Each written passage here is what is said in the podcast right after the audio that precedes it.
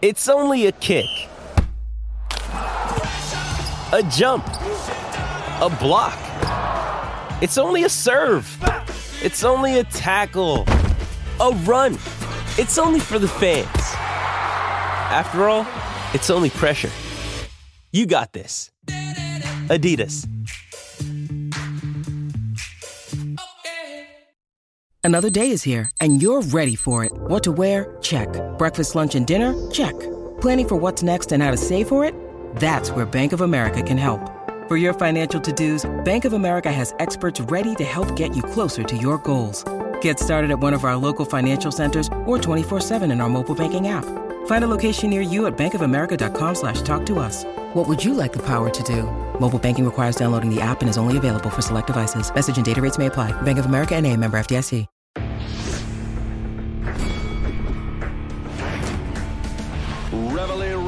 Donks.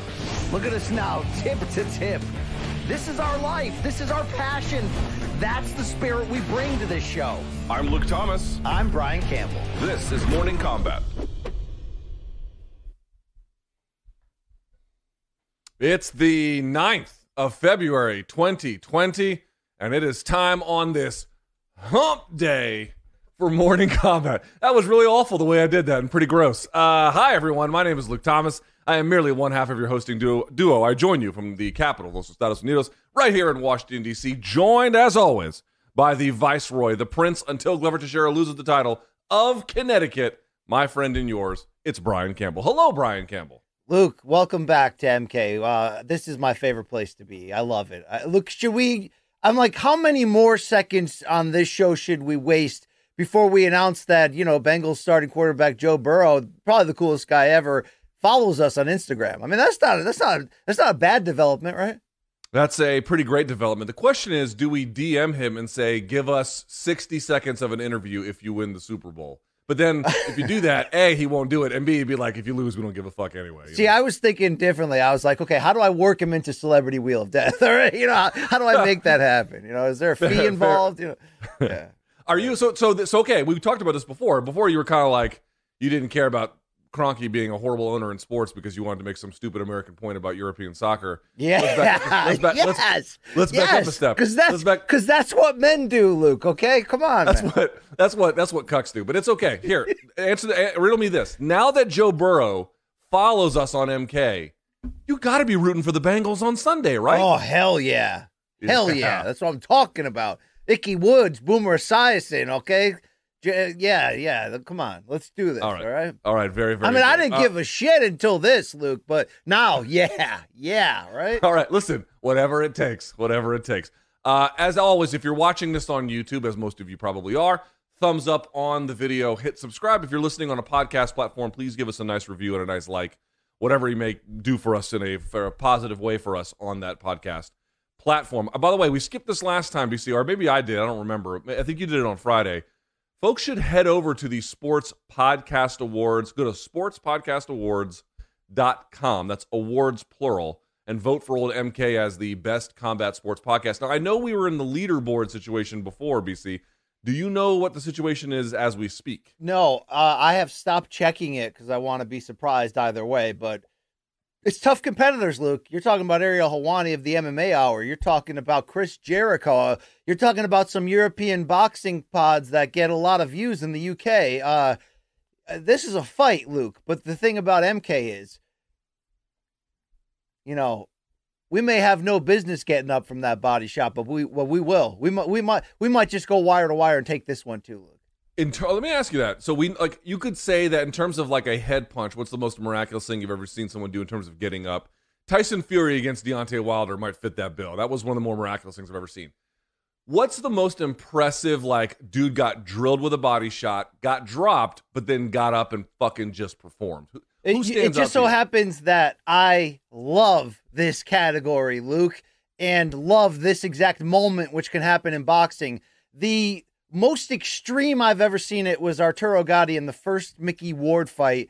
I believe it was round nine, which is the greatest round, in my opinion, in boxing history, in which uh, Gatti went. And now you have to understand, Mickey Ward was a left hook fight finishing specialist. Like he was that guy, journeyman action guy who sometimes could win fights he was losing badly by finding that liver with one shot.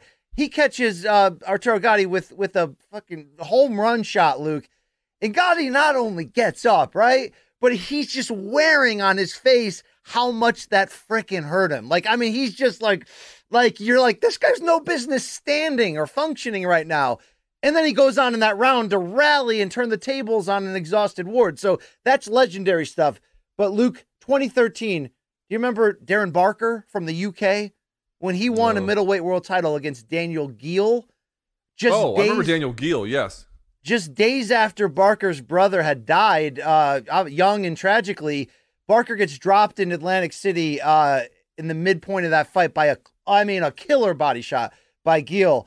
And Barker would later say, as he's there on the canvas dying, you know, in pain to the body, that the ghost of his brother appeared and was like, get up in his, you know, in his mind. And he got the hell up and won that fight. And, you wow. know, it's one of those, like, you don't get, you don't hear people talk about it a lot, but it was one of those like, holy shit, you know, it's yeah. kind of big moments where you're just like, damn. Yeah, that's so like I when that's that. like when the average old soccer mom sees her kid trapped under a car, and then out of nowhere she just has fucking He-Man strength and can yes. pull up the car and get him. It's like that. It's like it, that's probably explains Jorge Masvidal's twenty nineteen, Luke. It might. It might. Uh, we have Somehow a lot. To he's to sustained that for a whole year, though. But you know, uh, but he was possessed. Certainly, we have a lot to get to today, including storylines for U F C two seventy-one in grand and full detail. We'll talk about some uh, storylines, not just from the main and the co-main event. We have some Amanda Nunes news to get to, some true false, some over-under, some fan subs. So no time like the present. I want to remind folks, if you haven't tried Showtime, I don't know what you're waiting for, but you can still do it. Showtime dot com. You can get a thirty-day free trial. It's not just live T V. That's everything on the app. If you like it, keep it. If not, go do something else with your life. You can email the show for Friday's Dead Wrong. I'm sure we have plenty of those lined up. Morning Kombat at gmail dot com will be the email for that. Shoot us anything. And, of course, for today's fan subs, although it's a bit late to get them in for today, but we can get them in for next week. And uh, what else, B C? Oh, merch, morning kombat dot store. Do we have I, I see you're wearing old merch with the hoodie, but new merch with the hat. Bit of a mixed message, no? I mean, that, that's, that represents the fact that I can somehow stay so hip to today's culture, but also be stuck in the nineties, Luke. I'm a walking contradiction, all right? All right, fair enough. But if you want to get some gear, morning kombat dot store. I'm sure as the year progresses, we'll have some new stuff. Uh, okay, B C, with that out of the way, I'm ready to get the show started. So let's get going. Topic number one, we talked about the major storyline that we were following for the main event this weekend, which is just about as good of a main event as you're going to get, especially for rematch considerations. Israel Adesanya taking on Robert Whittaker. The one we had paid attention to before, I don't want to revisit. Let me start here, though, because I saw this bubble up in the social media conversation, and I found it a little bit insane, but it is worth talking about because I guess everybody else is. There is at least some kind of a movement. I won't say that it's the predominant amount, but there does appear a little bit of noise that people wish to replace Anderson Silva's greatest of all time status in the middleweight division with Israel Adesanya, given that he is the current champion and, of course, has done really well for himself. Do you think that that is a fair thing to do or not? I don't think it's a fair thing to do when you end up comparing them against each other. And, and it, this just happened to happen in our C B S Sports Slack message group, uh, you know, with our writers and editors in the past few weeks, where someone offered the same idea, like, you know, that Adesanya might actually be close. And then uh, our own Brent Brookhouse went on a run of showing point by point about why he's not even freaking close at all. But Luke, overall, we got a problem with... and it, problem with me saying that there's a problem is that I'm people like me are a major part of this problem.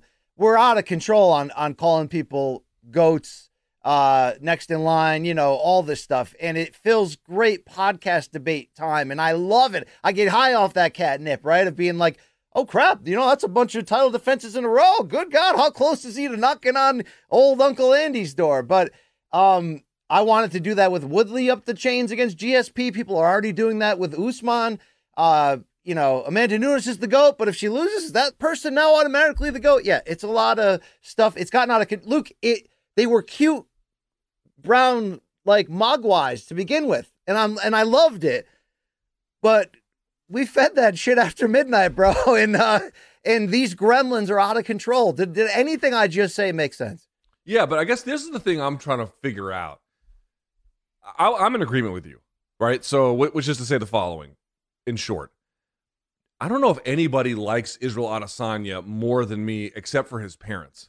Like, I have been a believer in him from his first fight in the U F C on, including against everyone saying he was overrated and blah, blah, blah, blah, blah. I've been like, the none of that has changed. I still have an extremely high opinion of Israel Adesanya. And I have to cop to the fact that people have asked me, like, what's a big thing you've ever been wrong about? I was one of those fucking dumbasses early into the run of Anderson Silva in the U F C being like, well, you you just wait till Dan Henderson and Matt Lindland get here and they're going to show you what's up. And of course, he never fought Lindland, but that would have been a massacre. And he did fight Henderson and he fucking submitted him pretty quickly. Like, I was totally wrong about Anderson Silva. I was slow to take up to him in certain ways.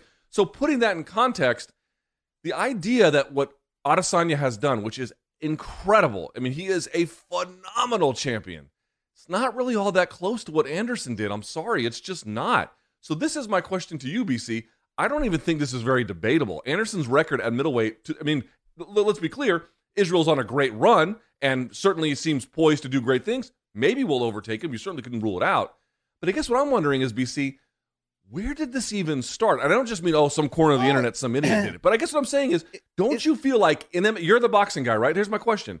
Don't you feel like in M M A, we don't honor our history, even recent history, nearly as well as we do in boxing? Oh, absolutely. There's no doubt about that. I mean, we're ridiculously quick, as I just mentioned, to jump all over who's next okay, and all so this stuff, that? And de- declaring everything. Uh, it's like it in general for that whole rant I went on about the Gremlins, where it's, you know, fun podcast filler, and then it just becomes regular sh- speak, and then suddenly it overtakes. But the reason why that happens in this case, and in a lot of the cases, is fair. Adesanya's an all-time great, Luke. Like, he hasn't finished authoring his story, but ability-wise, yes. He's a freaking all-timer, unique, special freak of a talent like Anderson Silva was. Maybe not as extreme or, or as advanced in some of the categories that we're comparing him on, but, you know, he's got a chance to, at the end of the conversation, to be up there with those all-time greats. And when someone's ability level is screaming that so loudly, you get... You, uh, you get You get drunk on that wine, Luke, okay? You know, suddenly you're getting a little handsy by the end of the night. You're like, you know, your wedding ring's off. I mean, I get, you can get, Luke, and then this you're teaching, you're teaching you English in France. Yeah, exactly. Shout out to David A. Wow, that, when they put that guy away, Luke, wow. Unfortunately, they'll have all this footage of it, you know, they'll just, yeah, you know, wow. Um, okay, but why is boxing better about honoring history? Why? Because boxing is stuck in the history. Boxing, to be a boxing fan today, to be really fair, and boxing's great. This past year was great. Boxing can be great. But to survive in the ups and downs of the politics in boxing and the ridiculousness of disorganization, you have to be stuck in the past. You have to be loving, reliving fights or debating in the barbershops or podcasts, you know, about is this guy comparable to that guy? But in the end, Luke, boxing is the only sport that has aged in reverse. It really is, where we look back on the legends and go, unless there's a ridiculous size gap, unless you're trying to, you know, match make in your mind Tyson Fury versus Rocky Marciano, where you're like, okay, he's like a foot taller than him. Um, the guys from the past are considered better than today. Like, the sport's aged in reverse because people aren't as uh, diehard about, you know, coming up and training it at the younger ages. So, um, that's why boxing is just sort of um, trying to just keep the past as for relevance today. But I guess I have to flip that back at you. Why is this new fan base of this new sport, M M A, just so aggressively waiting for what's next? Is it the feeling that the that the sport is evolving so fast that the guys in the past wouldn't wouldn't be able to keep up in a reverse boxing type deal? There's a lot of theories about it, like, you know, to what extent has the U F C, they're, they're much better now about honoring their history, but historically that has been a weak point for them, especially because a lot of the bigger stars, like, for example, Couture, sued him, and then they have this really awful relationship, and so there's partly that, like, we don't want to even associate with him because of what, how things ultimately turned out. But here's the bigger one for me that I just can't get past. Again, I don't know if this explains all of it, but this is just kind of where I, I keep noticing it. To me, if you were a reasonably sober observer of the career of Anderson Silva and that run he had in the U F C, and then you watch Adesanya, again, you're going to come away being like, damn, these two fucking guys are unbelievable. But it's just pretty obvious that Adesanya hasn't done enough yet to get to that level. So what I'm saying is, if you watched both, I don't know how you could come to that conclusion. What we know about M M A fandom is that it has extremely high turnover. Some people last a long time, but a lot of people, they have this intense passion for it, and then they kind of get out of it, either through age or other things or what at, what have you. I just think you have a lot of new fans. You have a lot of new fans who can look at what uh, Silva did on YouTube or Fight Pass, or look at his record on Wikipedia, and they certainly might have a reverence for it, but they don't really get what he did in real time. I think if you watched it in real time, answering this question becomes a lot easier. And so with this turnover that we keep having in M M A, remember, boxing fans just kind of hang on and hang on and hang on, but M M A has this real infusion of new faces all the time, and especially through fandom. I just don't think they're super aware of it. Uh, I think it's I think a great it caused point. Them to make some improper calculations. Yeah, and it's a great point, and and also the point you mentioned about the U F C's reluctance to honor its package, its its history today through like video packages and stuff. I mean, that speaks loudly, Luke, because these news fans aren't being educated in a like embracingly loving way because obviously of the divide of Zuffa buying the company at that point and everything, you know, Dana and Lorenzo made after that, it, it, they just look at as as their own baby.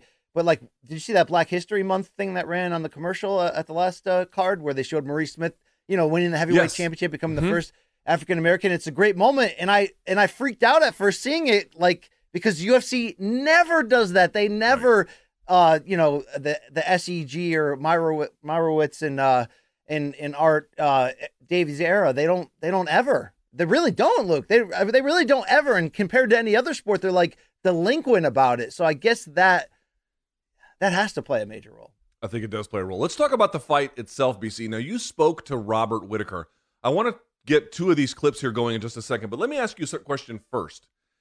How did you evaluate him? When you when you talked to him and after it was over and you had a sense about where he's at, did you get the sense that he's in the kind of place to put himself in a winning position? Absolutely. That's the number. That's the biggest takeaway by far, because, Luke, you know – my strategy in trying to get a guy like that with that personality in this specific moment of his career to like sh- open up and lower his guard. Like, obviously it's not exactly apples and oranges comparison to a fight of how Robert Whittaker fields my questions compared to how he's going to field the striking prowess of, of Adesanya. But Luke, with that said, he was in control of, of where he's at mentally in such a purposeful, prepared way because of the lessons he learned from the the promotional build to their first meeting, which is something he's going to talk about. And it was it was overwhelming how how much he seemed to have that uh, mindfully under control in a way that, that uh, you know, he's going to have to prove in the cage, but in a way that I think would only support him uh, entering this one. Let's play the clip. This is Robert Whittaker describing for him what went wrong the first time he fought Adesanya. Well, you're refurbished in so many ways, and and I give you a lot of credit for that. So...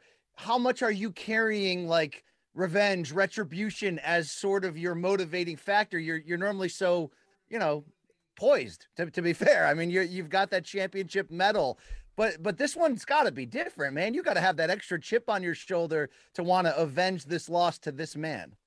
No, and you see, that's I think that's the the biggest change is that there isn't there isn't a chip, there isn't any of that.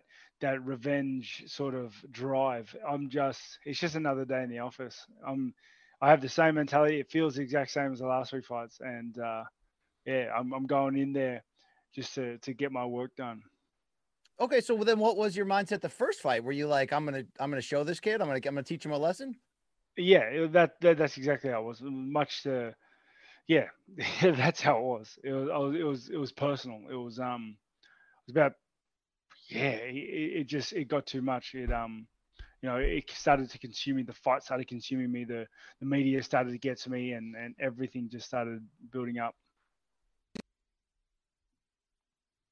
It's so interesting that yeah, he says that this way, B C. It's a great interview. And by the way, here's what I would ask you on top of this. Now, in the end, it might be a wash, but I would argue, see if you agree, the fight not being in Australia, not being in New Zealand, not being in front of his countrymen. I'm sure some will travel or whatever if they can, but it's in Houston. It's fairly neutral territory. That might benefit Adesanya to some degree. I definitely think it's going to benefit Robert Whittaker. I think that's a great point because it's something I hadn't really factored in into the, I don't want to say excuse making because no one's making excuses for that Whittaker loss, but to just try to understand why it happened. We certainly always point to how how high and hard he had been running physically and mentally, and the fatigue that he carried from that, and the injuries, and the, you know, canceled fight with Gastelum, and, and just trying to get his, just forcing himself back out there to, to, you know, to keep the train moving. And maybe that goes back to the crazy ten rounds against Romero and, and what that damage did. But I didn't factor enough of what he just said, Luke, that he was so out of whack mentally. It wasn't just exhaustion, that he, he allowed himself to get caught up in the mano-a-mano part of this, which if you look at Whittaker's history, at least once he got, once he moved up in weight and got to this elite level, I mean, he's been rock solid in all of those categories, you know, mental toughness, just every, the way he carries himself, everything. So um, it is interesting. I don't, I don't think I looked back on that first fight and thought maybe that was the main reason. Fair enough. We have one more clip here I want to play. Actually, no, before we get to that, let me add one more note. Here's why, to me, it's like this fight's going to be so different. It's like Whittaker's not just talented in some kind of general sense. He is a very clever, smart, thoughtful fighter. You saw him take his time very patiently, for example, in the rebound fight against Darren Till. We talked about it before. He was just executing against Cannonier, but Cannonier kind of rallied a little bit late, and he had to figure out a way to do it. And then, you know, just sort of keeping a pace and really just outclassing Kelvin Gastelum. All of these performances, and you can go before that as well, but certainly those since the loss all indicate what we already knew. High ability, high functioning, not a, in those cases, doesn't make hardly any mistakes. And I thought he made a bunch of mistakes in the fight with Adesanya, which tells you, A, Adesanya's a great fighter, but also that Whittaker, he was just uncharacteristically hurried and aggressive, and like, it was, he was Derek Brunsoning himself, the old version of Derek Brunson. And that's why it's like, dude, I don't think he's going to do that again. That doesn't mean he'll win necessarily, but by itself, uh, that was a big tell. Now, sorry, Luke, also, that, that People's Bank commercial that somebody had played through their laptop into our into our uh, I didn't into hear our it. stream. I didn't get to hear the last twenty or thirty seconds of you, but I think I go, I know where you're going with this. Fair enough. Well, either way, it doesn't matter. But let's go to the next clip. Whittaker also talked about the changes since Israel Adesanya. Both of them are not the same fighters they were the first time around. What does Whittaker see differently in his opponent? This is what he told Brian. You look at this fight, I see the ways that you have improved or evolved in your win streak since the first Adesanya fight. Do you think he has added enough through wins and losses in that same time to to keep up with me and my skill set? Definitely. Yeah, I mean, not. you you've evolved I, I, pretty quick, man. I don't think. I, I think my skill sets uh, are much more diverse than his, and I think I'm a better fighter. I um. I do. I honestly do. Otherwise, I wouldn't be fighting him uh, if, if I didn't have that confidence and belief that I can beat him. And, uh, yeah, you know, I look to showcase that on, on the weekend.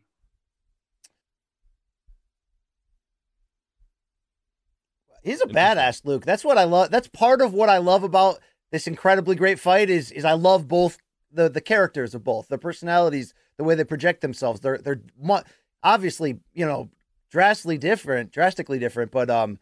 I love both these guys, man. I re- and I really think we're on. You're on your way to seeing both of these guys turn into all-time greats when it's all said and done. So this is a so, special moment because of that.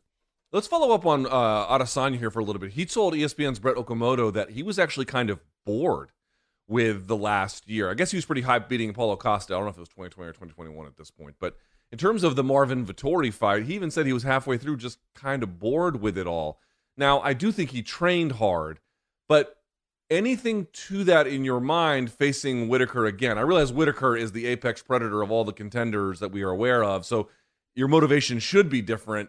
But given that revelation, what do you make of that as it pertains to Saturday? I look at that more as just cocky swagger and basically saying, without saying, but also kind of saying that, you know, he didn't think guys like Vettori or even Costa had a chance of beating him. Obviously, he prepared and trained hard and were, you know, knew what they were going to bring to the table, but it didn't motivate him on the same level that obviously a Whittaker does. And he knows how good Whittaker really is and can be, and will probably be different from the first fight, given all of those circumstances we mentioned. So um, I, I don't read too deeply into that, but I, I, I got to kind of take the whole narrative of this and point it back at you, Luke, because you understand Adesanya's game almost as well as anyone else. Has he evolved as much as Whittaker has since their first fight?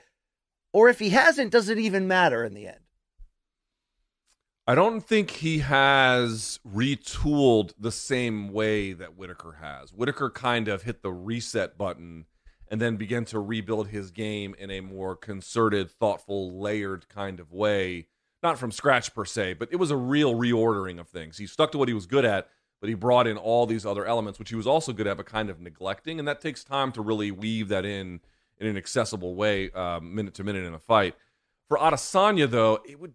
people just like to imagine he hasn't, he's not as good as he is, or he hasn't gotten better. Do I think his striking really changed between the first fight and this one? No. I mean, he's going to be, you know, more or less as good as he's always going to be with that. But I do think that in his defensive wrestling, which I've talked about at length, against the fence, it's lights out. Out in the open, it's a little bit more doable. But even then, at against middleweight Uh, wrestlers and grapplers, you saw that in the Vettori fight, for example. Everyone thinks, oh, if you get him down, he, you can just lay on him. Well, if you're two oh five, two thirty pounds, whatever, on fight night Jan Blachowicz is, maybe you can get away with that. But if you're not that big, it's actually going to be pretty hard. And Vittori's a big fucking guy, a huge guy, and he couldn't get it done either. So what I think is, do I think the things that were strong about him changed? No. Do I think his weaknesses got less weak? I absolutely think that. And folks are going to be... Yeah. You know, I don't know who's going to win, but I definitely think you're going to see evidence of progress. How about that on both sides? Yeah, and it's still the same great matchup of why the styles, you know, clash so perfectly in terms of what we'll get into on Friday's show, is that you have the completely well-rounded Whittaker against the the the guy whose one superpower is so dynamic and so ridiculous that you love this type of matchmaking. I love it. But Luke, uh, before we get off Adesanya completely, yes. I, I, did, I didn't know how to sort of frame this, but it was interesting. I don't know if you saw that Eugene Berriman of uh, of uh, City Kickboxing was on Submission Radio Down Under, I think in the last forty-eight hours, and they teed him up with a question kind of saying, like, you know, do you think Adesanya really gets promoted to the level of, like, how good he actually is in his, in his star potential by the U F C? And uh, Eugene gave a very telling sort of no answer answer in which he was just sort of like, yes, but I can't talk about it at all right now because of these specific times. And he was like very tight-lipped. And then, mm. Luke, this morning, we get that tweet uh, that Aaron Bronstetter put out there that says, uh, per a release from Paradigm Sports, Adesanya signs a new multi-fight deal with the U F C, making him, quote, one of the top-paid athletes in the history of mixed martial arts. Uh, that's fairly significant news, Luke. Do you think any of the timing and that weird no answer plays into it? That's a great question. Um...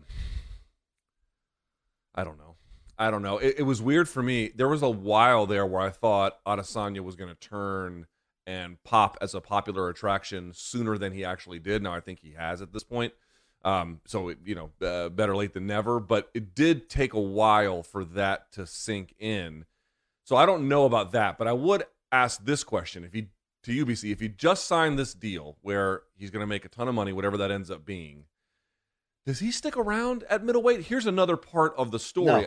A, A, he lost to Jan Blachowicz, but B, on this card, as you well know, is a number one contender fight between Cannonier and Brunson. Brunson, who he already beat, so if Brunson wins, it would be yet another rematch, his their third or whatever in a row. Does he try his hand at two oh five again? He will, and I think he also has to, legacy-wise, if he actually cares about that thing we debated earlier of whether he actually is, you know, in potential to one day take uh, Silva's spot in, in terms of the goatness and the greatest middleweight of all time. Going the second division and, and contending for and winning a championship, which Silva never really attempted to do, um, that's how you get one up on, on Anderson Silva's long stretch of consistency in the win streak and obviously the dynamic nature of how he won those. Uh, so, yeah, yeah, com- completely, Luke. All right, we'll have to see what happens on that. Let's talk about this co-main event here a little bit if we can. Derek Lewis taking on Tai Tuivasa. You spoke to Derek Lewis. We'll talk about that in just a second. B C, what what in your mind is the predominant storyline here? Is it, you know, new power trying to unseat old power? Is it just a bunch of big dudes who can throw down and that's what Houston fans love? What is the story here? It's kind of all of that at the same time in in a weird way. Like, obviously... Uh, this is, you know, two attractive heavyweights who fight in an insanely attractive style. And it also kind of makes sense in the rankings to find out, you know, all right, Tai Tuivasa with this win streak, are you really a player? God, God, I mean, go go F with the Black Beast. I mean, it, it it's a little bit of that, too. It's aggressive matchmaking. And, Luke, obviously, we, you can't not mention that uh, Tuivasa revealed in the past week that he was, like, hammeredly drunk on the phone when they pitched him the Derek Lewis fight, and he claims that was the only reason he kind of just, like, jumped at it. But, you know, he woke up the next morning and was like, all right, I guess I'm I'm fighting this. Um, but, you know, it's it's it's Derek Lewis returning home to Houston, and there's this sort of weird redemption potential within that, given that he just looked awful against Cyril Gane in Houston. So, and he claimed he would never fight there again. And uh, so it, it's kind of all that which comes together. But at the bottom line, it's also just good marketing and matchmaking to put two bangers in there against each other. No doubt about it. And, and I would also just say, like, we can't lose sight of this fact. I remember when, I guess it was Robert Whittaker headlining. I don't remember, but it was Robert Whittaker on, or one, one of the headliners. Then it was Tai Tuivasa on the card and Megan Anderson. And the U F C was trying to make this big Australian push. It was in a U S market. Don't lose sight of the fact you have a Kiwi versus an Aussie, and then in the co-main you have another Ki or another Aussie. Excuse me. You know, there could be a situation where the no matter what, the Oceanic region looks like a fucking million bucks here. Oh yeah. But let's go back to Derek Lewis. He did have the rebound win against Chris Daukaus, a knockout win, set the record for most knockouts in U F C history for a single fighter having one. He talked about, about though, what went wrong in the Gane fight. Why is that relevant? The Gane fight was in Houston. Here we are, back in Houston. Let's see what old Lewis had to say.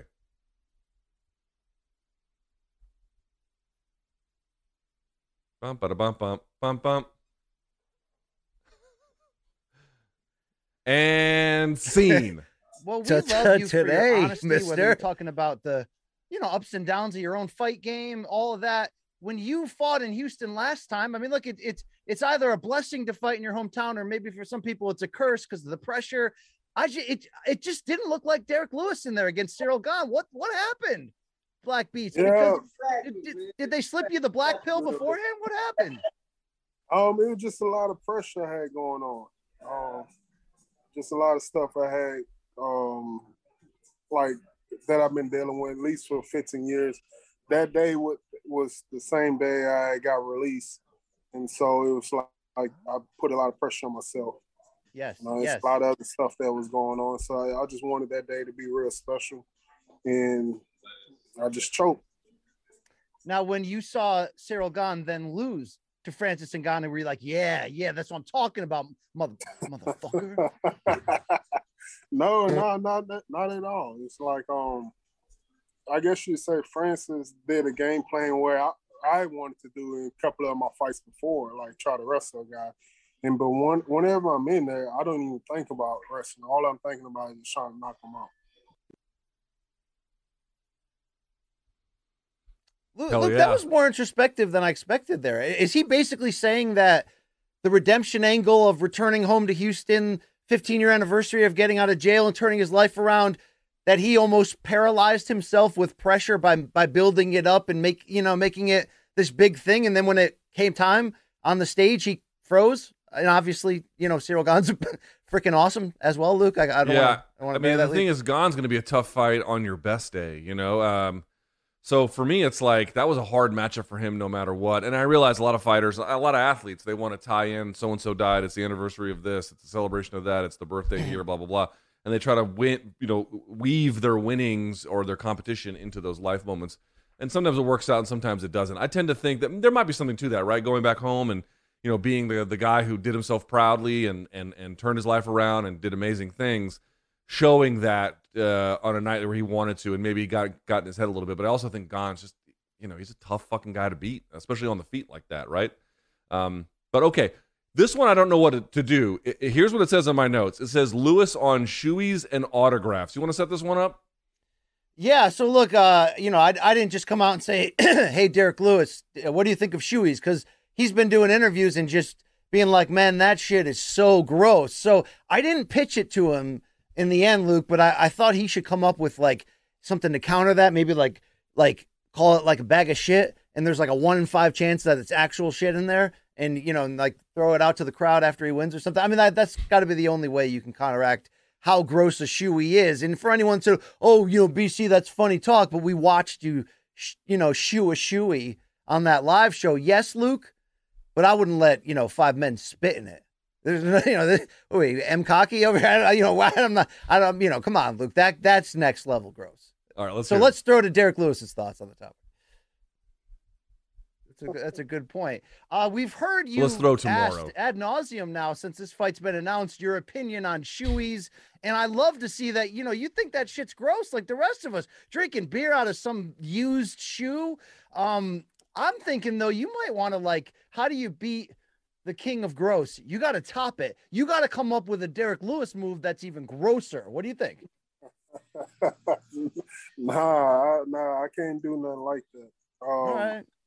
Nah, I'd say I'd take my cup off and, and drink beer out of that. That's as far as I go. Well, you know, following your knockout of Chris Daukaus last time out, you did toss said cup to the crowd as a souvenir. Did you ever find out who who won that gift? Who who caught it? Oh yeah, the guy had said that he's um he's coming to Houston actually to watch me fight, and he wanted me to sign it for him. Now look, you know, if you get famous enough, maybe you can sign a boob or two. Uh, you've never signed a cup, right?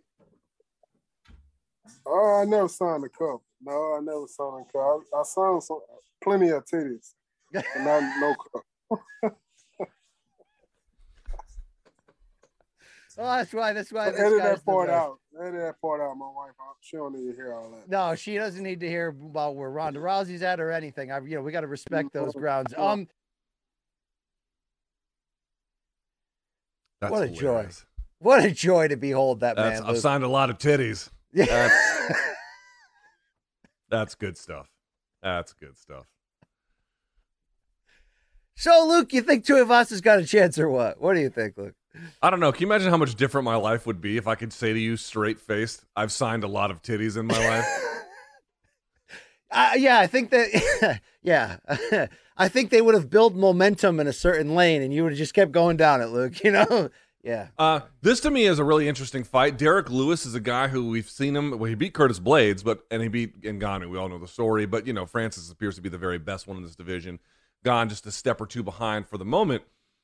Uh, and then Derek Lewis is kind of after that. He beats just about everyone else behind that position. So if you can beat Derek Lewis, you at least not only get a crack at that, it kind of tells us what your real place is. Tuivasa has kind of fashioned himself as someone who's, you know, sort of chubby and gre- uh, gregarious and drinks beers out of shoes, but actually is a pretty talented fighter when he wants to be. And he looks like he really wants to be. This is going to be a big test of what has the last year slash two of difficult training environments, what has that really done as he's ironed that process out and gotten better at it? We've talked about it before. How old is Tuivasa, twenty-eight or twenty-nine? twenty-eight, doesn't turn twenty-nine till March, so soon here, but still not even fucking thirty. He is daring to be great. He's trying the Brian Campbell experiment, and so far, it, for the most part, it's been pretty good. Luke, what is the ceiling potential? Like, what? Like, look, we, we talked earlier about the multi- reasons that that this fight is so attractive or why it was booked, but like, you know, you can't, like, the main storyline really is is Tai Tuivasa good enough to, to swim on this end of the pool? But because of the marketing potential of just the crazy guy character, drink beer out of shoes, you know, Australian and living it up, like, he can get a lot of mileage out of that, and obviously he can get even more if he's like a title contender. If he knocked out Derek Lewis and did the shoey atop the cage, you know, and I mean, is he an overnight, like, global star? I mean, what happens next? Man, he might be. He might be. I'm trying to think of the last guy at heavyweight who was kind of similar, where he was really, really good. Not the best guy, but also a fun-loving crowd favorite. I don't know who that would be. Most of the time, the guys at heavyweight have been super serious. Kane was super serious. So was Brock, to an extent, less so now. But at the time, J D S was really intense. I'm trying to think. I, he, Nogueira, he dude, Nogueira was intense as shit. You know, so, fucking crazy intense. So, like, you know, you, it was always this real hardcore, who's the baddest man on the planet? Here comes Tai Tuivasa. I don't know if he's the baddest man. Pretty close. But even if he's not, he has this completely unique lane. So to your point, not only is this their potential in that huge market that the U F C has been steadily building over time in Australia and New Zealand, but on top of that, he has, if he can really get good, I think that's what matters to me, B C. I don't think he has to be the very best heavyweight, although we'll see what happens over time, but he's got to be good enough and relevant enough and then you add in this sort of bubbly, weird side, yeah. I do think it could take... He's, he's almost like prime Cowboy. Almost. Almost. Well, that's why the, the, this next comparison makes the most sense. And shout out to our producer, Mikey Mormala, for tw- texting it into us. Who's the last guy that we saw that kind of fit ah. this character? Roy Nelson. And that, right. that, yes, of course. That makes a ton of sense. And I think we forgot to mention Roy the last time we had this debate as well. Do you think Todd Duffy could have become that? Like the big... You know, a big dumb-looking guy who could just come out there and flatten people. Like he, there was a spark for a moment there, Luke. I do like Duffy, but then he uh, he lost to Overeem, and I think that kind of derailed thing. And to Mir, no, because Duffy was always built like a fucking Terminator, you know. Whereas Tai Tuivasa is formidable, to be clear, but you know he's not going to win any bodybuilding contests. Well, and people are going to say Shane Carwin, Luke. People will probably say Shane, Shane Carwin, but he didn't have the personality to match that. And also, he was real muscular, too, um, and was a Division two wrestler, I think, memory serves. So he he is something of a unique moment in heavyweight. Young guy, full of personality, totally bubbly, a little bit crazy, but can actually fight a little bit. Now we're going to get to that side of things that tells us just, not that this is the final arbiter, but at least a good measuring stick of where he is today. I will say, to beat Derek Lewis, what Tai Tuivasa has to do is, could he land a big punch in a wild exchange, and that closed the show. Seems like he could do that with anybody if he really wanted to, but that's, you know, a fifty-fifty proposition at best. For Tai Tuivasa to win, he's got to show a dedicated, strategic implementation in a yes. disciplined way over time. If he does that, that would be huge, man. That's not just beating Derek Lewis, it's a new way of fighting that could take you very far. So, th- so I think we just laid out the two possible lanes of, like, perfect case scenario for Tai Tuivasa on Saturday. And that's true. And I, but Luke, how about this? One of the biggest factors of potential derailment for him that he's got to prove he can get past is while we would never look at Derek Lewis as a technician or, you know, I mean, he's, he's an elite brawler, right? We never look at him as, as a lot of those things. He has obviously had to develop some pretty high level um, survival skills. You know, like think if you make basketball terms, think of the old veteran who's kind of half dirty and sort of, you know, uses physicality to kind of cheat and run. Like Lewis has uh has enough of that veteranness that uh that's part of the thing that that could potentially stop Tuivasa from implementing a game plan. No doubt about it. And Derek Lewis, you know, he's certainly going to have something to say. But Derek Lewis has beaten better fighters than um than Tai Tuivasa has by far. Like he has a much better resume. And so with that experience and with that ability, I think Tuivasa has something of an uphill climb here. Um, but here's the thing. Derek Lewis kind of already pretty popular, at least to the American audience. thirty-seven years old, not ancient, but not a ton of time left at heavyweight.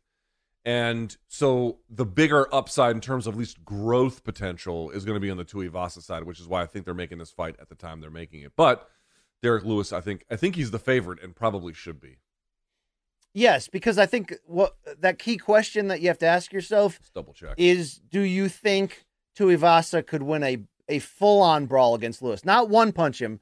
Do you think if this turns into a, a shitfest, an amazing, beautiful disaster of, of strikes, that he can stand in there against that kind of firepower? I, I just don't believe that. Yeah, that I don't know. That I'm much more skeptical about. I don't think he can out-brawl Derek Lewis. Again, over time. I, I just don't believe that. But Derek Lewis, according to our friends over at Caesar Sportsbook, a minus one ninety to Tuivasa's plus one sixty. So pretty close odds, although Lewis obviously getting a bit of the nod. Dude, that's too close. Isn't that too close? Derek Lewis, like, close. like you just talked about sort of the line he's drawn for himself where, you know, he's he's proven he's better than even the Curtis Blaydes level, and that's a pretty high level heavyweight. I don't know, dude. That that's that's... Even with Tuivasa being a gunslinger, he has way too much to prove for him to be that that short of a of an underdog right there. Yeah, I'm sorry. That, those are know, those yeah. are interesting odds. I mean, if you like Tuivasa's upside, that's a this is a great moment to get in on it, no doubt about it. But I do think it's rightful that Derek Lewis has the has the uh, the favorite designation there. I just think what he's done and what he's proven, he's just proven more to this point than Tai Tuivasa. But that's what makes the fight so exciting. I can't wait. B C, as we wrap up here on U F C two seventy-one, is there any other storyline on any other fight on the card? We did indicate there was the number one contender feel sure. about Cannonier and Brunson. You could talk about that, or is there anything else on this card? No, no, we hit here? Cannonier and Brunson well, and we're obviously going to preview the X's and O's in detail on Friday. That's a great, great elite middleweight fight to maybe produce the next title contender. But there is a lot of interesting storylines up and down on this. And, Luke, obviously that women's flyweight bout between Roxanne Modafferi and Casey O'Neill will get us talking, rightfully so, in a few seconds about, you know, what this means for Roxanne Modafferi's legacy and who she was and what she has given to this sport for, for so long. Casey O'Neill's, like, pretty damn good, Luke. And she's only twenty-four years old. And uh, this is interesting matchmaking in a lot of ways, but she has, like, star potential. And then she told that story on the M M A Hour about waking up without a tooth, and because she was so drunk in Mexico and it was like the hangover, and then she had to get, you know, have a sober twenty twenty-two. That ju- that only added to the badass reputation, Luke. That was pretty nice, I have to admit. How did you lose a tooth? I'm not entirely sure, but I think I know. We should party. You and I should party together. Um, yes, that's a great one. I would actually point to a couple of other ones, which I thought were kind of interesting. Whoa, whoa, you just, you just jumped right past, you know, w- we love your Roxy. Have a, have a great exit. Here's my first memory yeah, sorry, of I didn't, her. I didn't mean to. I, I, yes, I talked about a little bit on, on social media, but you're right. Roxanne Modafferi has been here. I remember when Sherdog did a like a brief documentary on her when she was a translator um, in Japan. She used to live in Japan. They showed her little tiny apartment that she used to live in, I think in Osaka or Tokyo. And she was a big feature there and a staple on the Japanese women's scene when that was the more dominant scene in the sport. But of course, she was a pioneer. I think I think she fought with Hook and Shoot and some other places. She's been around forever. She is impossible to dislike. I mean, not everyone has to like the personality, but you just sort of ask who brings a joyful spirit, a unique energy to the sport and everything else. It's her. It's her times a thousand. And also one of these people who, you know, pretty fair to say wasn't born with Usain Bolt athletic genetics, but has just really, really dedicated herself to getting better. And I, I thought made a very strong case for herself as a talented, super good, Uh, professional, and had a very, you know, in, in her own way, I think, a very distinguished and commendable, at least, career. Well, look, there's a there's a whole lane and and reason why she'll be so memorable historically that that plays into her personality, how kind and nice she is, how kind of oddball, quirky she is, and all that. But I don't want that to to shine over what she accomplished in the longevity, in the reinventions, not just taking, you know, a certain talent level and getting the most out of it, but who she was in her twilight, from the upset of Macy Barber to actually fighting for a U F C title in that inaugural uh, uh, flyweight bout against uh, Nico Montaño. She fought, you know, for Invicta titles, coming up short by split decision. Don't forget, Luke, she lost seven fights in a row between like twenty ten and twenty thirteen. That's usually enough to run somebody out of the sport.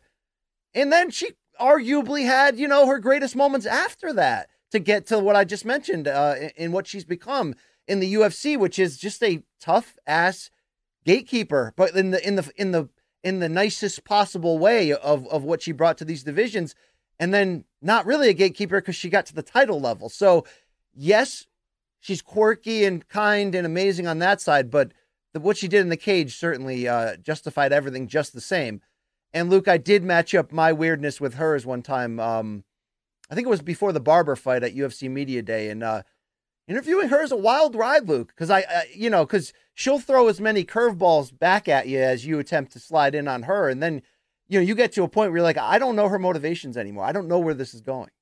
She has great wins too, by the way. I mean, here's just her wins, but she fought everyone. But here's her wins: Valerie Letourneau, Shayna Dobson, uh, M K Superfan Emily Whitmire, um, uh, Marlos she beat Conan. Mabu- Yeah, she beat Megumi Yabushita twice, Marluz Kunin. She beat uh, Andrea Lee twice, Deanna Bennett. She beat Barb Honchak, who was one of the top uh, early female fighters. She beat uh, Macy Barber. She beat Antonina Shevchenko.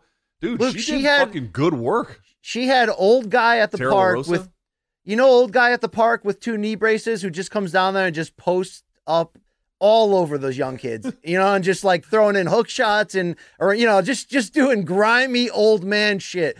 That was her M M A game in the second half. And it worked like it worked very effectively. And also, Luke, I don't think anyone's more worn more fabric, you know, into a, into a cage than her. She had like, you know, yes. Who wears, sleeves, who wears full... more fabric? Modafferi before a U F C fight, or those divers who wear chainmail to go into feeding frenzies with sharks?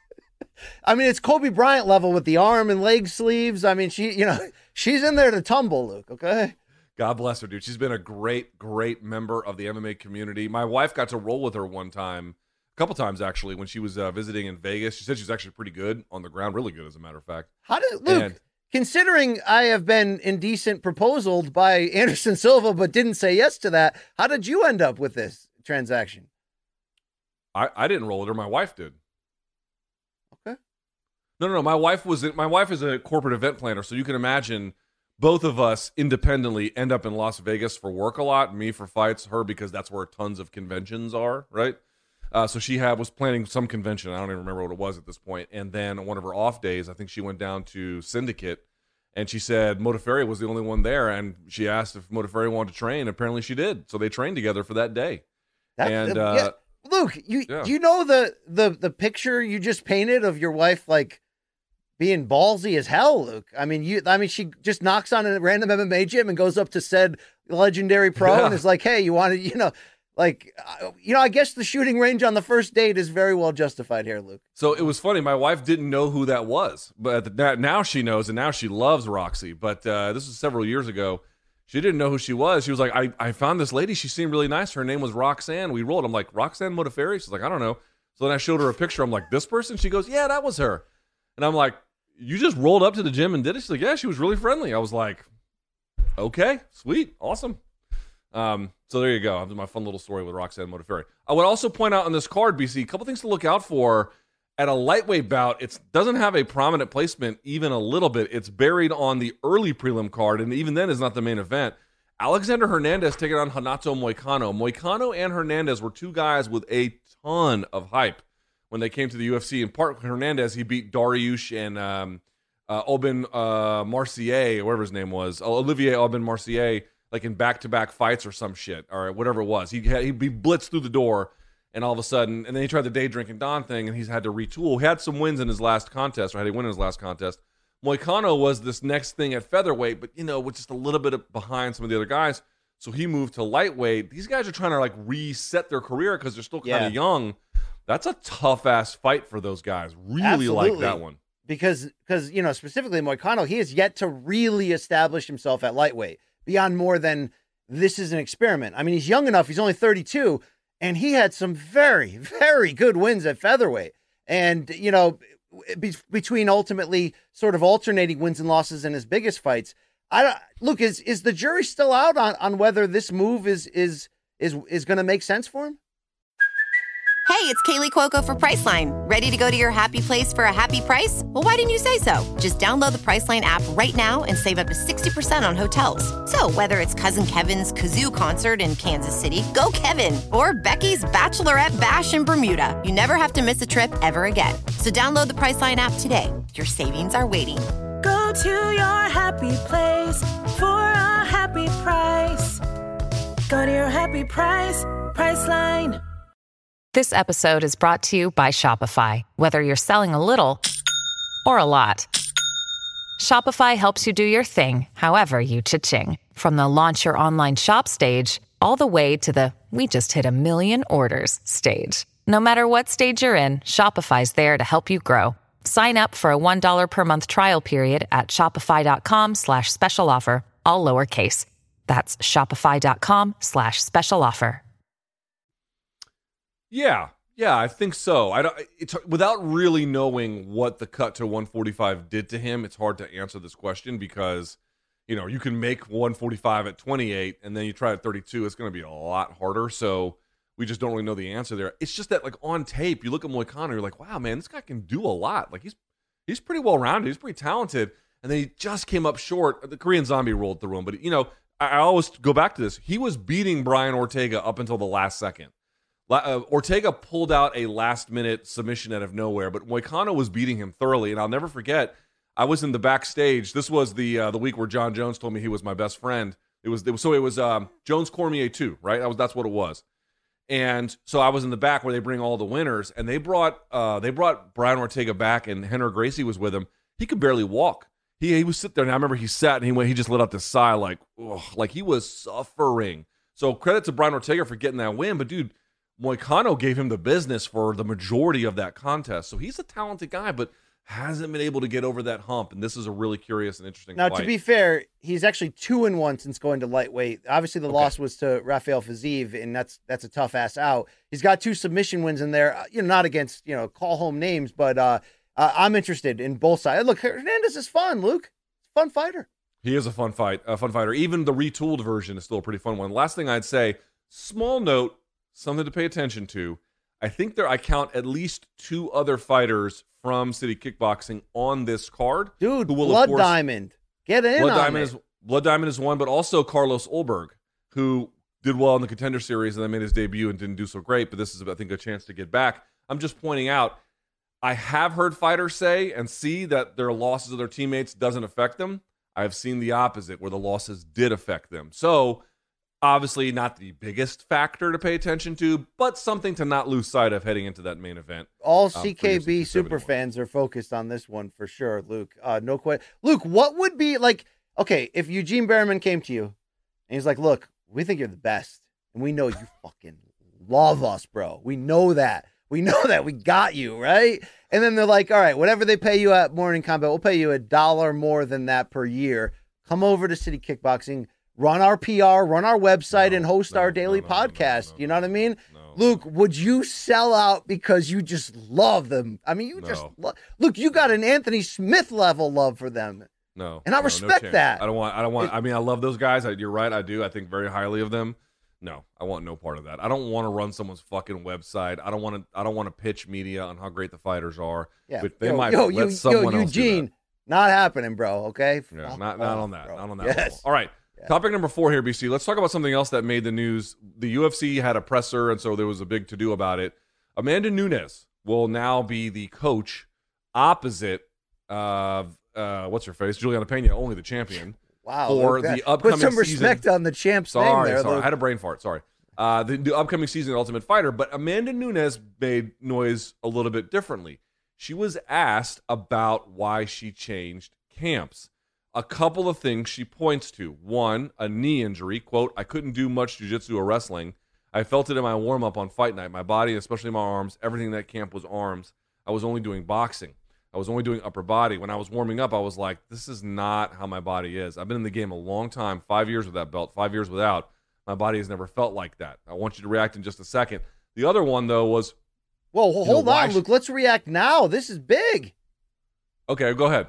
This is big if you, and again, this is always going to look like taking, you know, shade at Julianna Peña, but it's not. But if you're of the belief, like I was, that that just wasn't Amanda Nunes in that fight, you know, obviously Peña's ability to gas her out in that first round on the ground played a big role, not saying that, but we saw Amanda implode, gas out, and really kind of tap before the choke was ever even in, if you want to be hypercritical.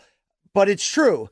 So to hear that she had legitimate knee injuries, and now this is her decision, but felt pressured not to to not pull out because she had just pulled out ahead of the August original date because she had COVID. This ju- this justifies a lot in, in terms of potentially repairing some of that aura she lost, Luke. Sure, uh, it's it's excuse making to some. To me, there's your answer. There's there's the key that fits the hole. I actually that, feel like th- I actually feel like, dude, I I think this is actually totally reasonable what she's saying. If you're as good as Amanda Nunes, are you and I to be under the impression that every time she goes out there, she felt like a million bucks or something pretty close to it? Nagging here, nagging there, but really whatever. No, probably not. She probably had, we know about the sinusitis that she was had to pull up from for the, for the, for the rematch with Shevchenko. When it was bad enough, she would do it. She didn't want to do that anymore, so she felt pressure to continue. So that was one. Like we're, I remember when Amanda Nunes got fucking roasted for pulling out of that fight last minute. And now, you know, uh, she's the goddess, which she should be, but I'm just pointing Dana out. Dana said she'd never headline a card again, Luke. That's right, what Dana said. Right, so so uh, that had to weigh on her. Plus, if you could get away with beating people, dude, I mean, she was beating them all in the first fucking round. So Cyborg, Luke, what you're really round. saying is... Because, look, you know, Daniel Cormier's back was effed up when he defended against Derek Lewis, but decided yep. to do it given the matchup, you know, and the style contrast. It's happened before, but she thought this is the right opponent to come in if I have to, if I have to cheat a little, if I have to take a chance. This is the right opponent because the same thing that we said ahead of time was true. Peña hadn't beaten anybody impressively enough or name value enough to give you the belief that could have happened. So I That's do right. see how this could have happened because, but the thing is, Luke, how much should we stigmatize the idea of consecutive pulling out of a fight if it's both warranted to your health? Like, just like Kane shouldn't have fought J D S the first time with a knee injury that bad, but probably with no leverage felt pressure because it was the kickoff card of the Fox U F C relationship and it was going against the Pacquiao pay-per-view and it was live and free and he took it and he lost. That mentality you don't see much anymore. Do you think she felt she painted herself into a hole with the, I mean, like. The thing is know, with MMA, the thing is with MMA is way more injuries than with boxing. Right, because you have knee tears and you're wrestling and you're doing everything else. It's way more. All these guys, these old fighters who like do boxing, granted they're not doing it at the elite level, but they're all like the difference in training in terms of the the weight on my body, so to speak, is just significantly less. And if you're a headliner, you got to make a call because if you're the you're the you're the double champ, you're the GOAT, you have a call to make. You know you're better than most of your contemporaries, probably all of them on your best day, right? But you're injured, and yet you owe. Or you might feel like you owe the fans and the promoter, or you, at a bare minimum, you don't want the negative consequence that comes with pulling out. So you're only going to pull out if you just cannot perform whatever. A lot of times you're just going to take risks. The question you have to ask yourself is, if every U F C headliner pulled out when they had a medically justifiable reason to do so, how many fights would fall through? I got to yeah. tell you, B C, I don't want to know the answer to that question. And, and to be fair, you know, there had been certain stretches in the last decade where that had become a problem. Remember twenty twelve, around that era? Remember again in the twenty fourteen fifteen yep. area? It was like, yep. you know, it became a thing on Twitter to say, oh, U F C can't, you the know, come bug. through. Yeah, and, you know, and it obviously hurts business. As a fan, you don't like it either. But, man, that's a tough decision to make. And, and again, I think she saw the odds in terms of who she's fighting. But, uh, but you know, one thing, she didn't take into account Julianna Peña's fighting spirit, and that's why she ended up winning it, and it was impressive, and I'm glad she's having her moment. I think this adds more angles, certainly, to the storyline of them coaching against each other, and then the fight at the end of it, which gives Amanda more than enough time to to figure everything out. Um, yeah, but we got more Amanda quotes to talk about here, Luke. Well, I was just going to say, the one thing I would add is this is the way to understand it about Amanda Nunes or any elite fighter. This is why prep and peaking is so critical. Because this is the point, uh, you can apply it to this fight, you can apply it to the next one. Is there a difference in overall ability that we have seen between Nunes and uh, Peña? Yes, of course. But the question is, if someone is somewhat compromised, they don't have to be that far down as long as their competitor is having their best night. And I would argue that Peña, dude, she stood in the fucking pocket and she slugged with her pretty impressively, I got to say, backing her up at times by just eating a punch and then delivering one back. And maybe it was as hard, maybe it wasn't. This is the point.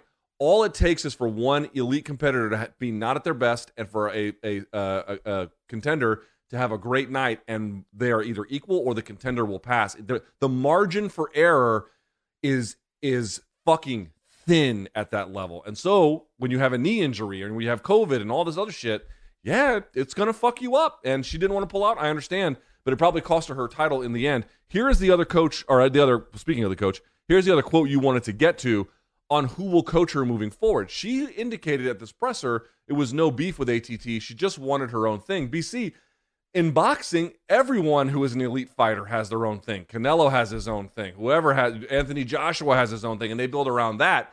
M M A fighters have to wait till they have more money before they can build that. She's got it. This is, to me, in no way an indictment on A T T, from what I can tell anyway.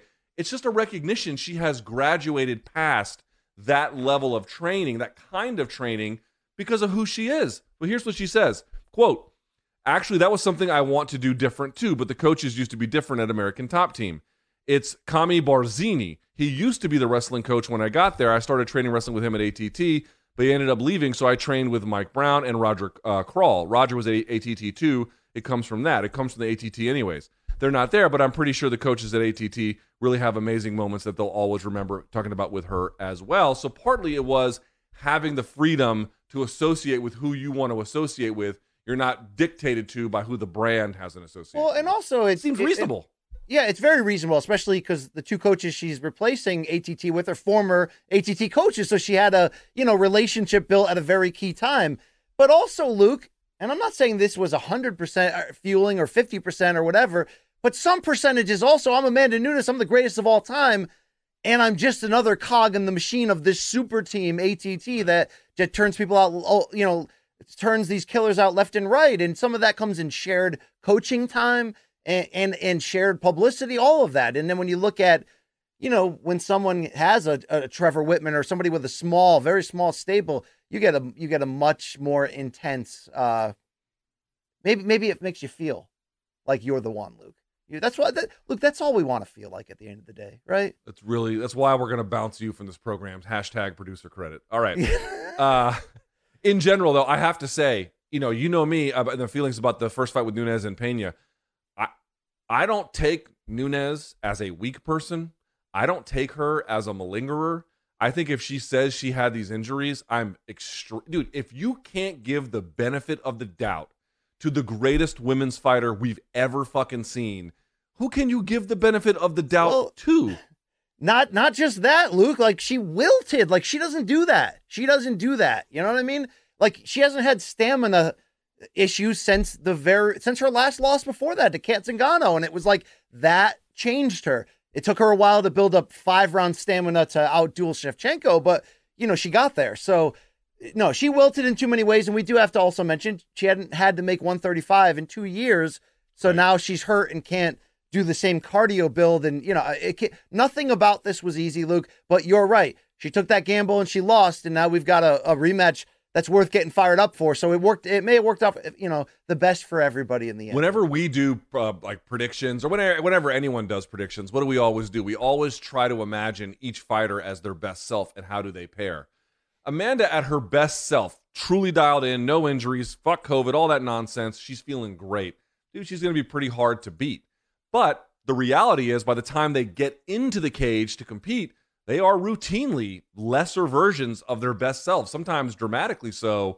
And that debate, who's going to win, is a completely different debate than who the very best are at this abstract sort of um, idea. Uh, all right, B C, last but not least, topics, topics true or false. So here is the topic. Kamaru Usman is going to get, apparently, hand surgery. So here is my true or false. According to his manager, Ali Abdelaziz from Dominance M M A, he confirmed it to E S P N. True or false, Kamaru Usman will fight on International Fight Week to defend his welterweight title. True or false? I'm telling you that that seems to be true from what you hear about his intentions of what Leon Edwards' team is saying, and, and that would make sense for that to be the, the next title defense. I, I'm a little bit more shaken up at the not safe for work images of the surgery that uh I didn't see that, them that Are Dana tweeted out of, like, you know, Usman's hand opened up. Like, I, I wasn't prepared for that with the coffee on the on the scroll in the morning, you know, on, on I G. But but outside of that, Luke, um yeah, man, he he wants to God, Usman wants to be great, Luke. I mean, he wants to be freaking great. I really think he's maximizing the last couple years and fights he has left and looking at the options and and and uh he, he's a He's a smart dude, Luke. Very smart guy. He is a smart guy, and he is finally getting uh, the rewards he deserves. All right, more true or false. Uh, here's my, I'll read it to you, and then I want to ask you the question. Nick Maximov, or Maximov, I don't know how to pronounce his name properly, he has called out Khamzat Chimaev. Quote, he said this to Ariel over at the M M A Hour. Uh, Khamzat's fighting all these little-ass guys, but I'd like to fight him next. He tries to call out Nate and Nick. It's like, fight me then. We're both in the same boat, but why are people scared of him? You know what I'm saying? He hasn't fought any wrestlers. He's a wrestler, but he hasn't fought any wrestlers. So I'm like, what the fuck? He's fought M M A fighters, and I'm a martial artist who can wrestle. I just made the record for takedowns in my second U F C fight. In my second U F C fight, I was the co-main event.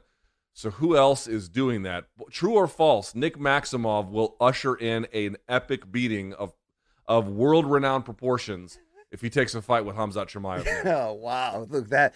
Uh, all signs are pointed true, unfortunately, but I, I would tune in every week to hear you do more Stockton speak. I was really enjoying that a lot. Um, uh, yeah, Luke, I, dude, he's I'm in Lodi, uh, bitch. He's got day one two oh nine fever right now. I mean, he's feeling it. But look, I, I he's he look, he's a good fighter. He showed that. It was a, you know, it's not the it's not going to be the eye pleasing win, but I mean, he shut down Punalehi Soriano. I know Soriano fell awkwardly and hurt his leg in that fight, and it it played a role, no question, as he gutted it through.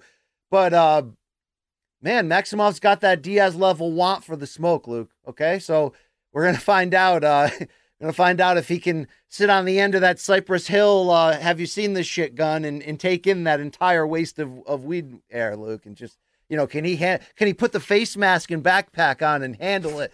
You know what I'm saying? All right, can we move on to the last true or false? By the way, every time someone tweets me about Yaroslav Amosov, it's Yaroslav Amosov every yeah. fucking time now. Okay, but uh, he is yeah. going to be defending his title against M V P May thirteenth in Bellator London. Here's the interesting news. Co-main event was announced, welterweight as well. Former champ who has been on a rough run, Douglas Lima, is going to take on a guy that Rashad Evans has been in our ear about now for a while, Jason Jackson. Now, Jason Jackson has been fighting a lot of one seventy-five catchweights. He fought Semtex and some other guys, but this will be at one seventy. B C, true or false, Jason Jackson is going to defeat Douglas Lima on May thirteenth. Wow, wow, wow. Um, you know, it's in play given the, the losing streak for Lima and the direction things are here to, you know, appear to be going. Are, are they going crazy rapidly? Well, we're going to find out with this fight.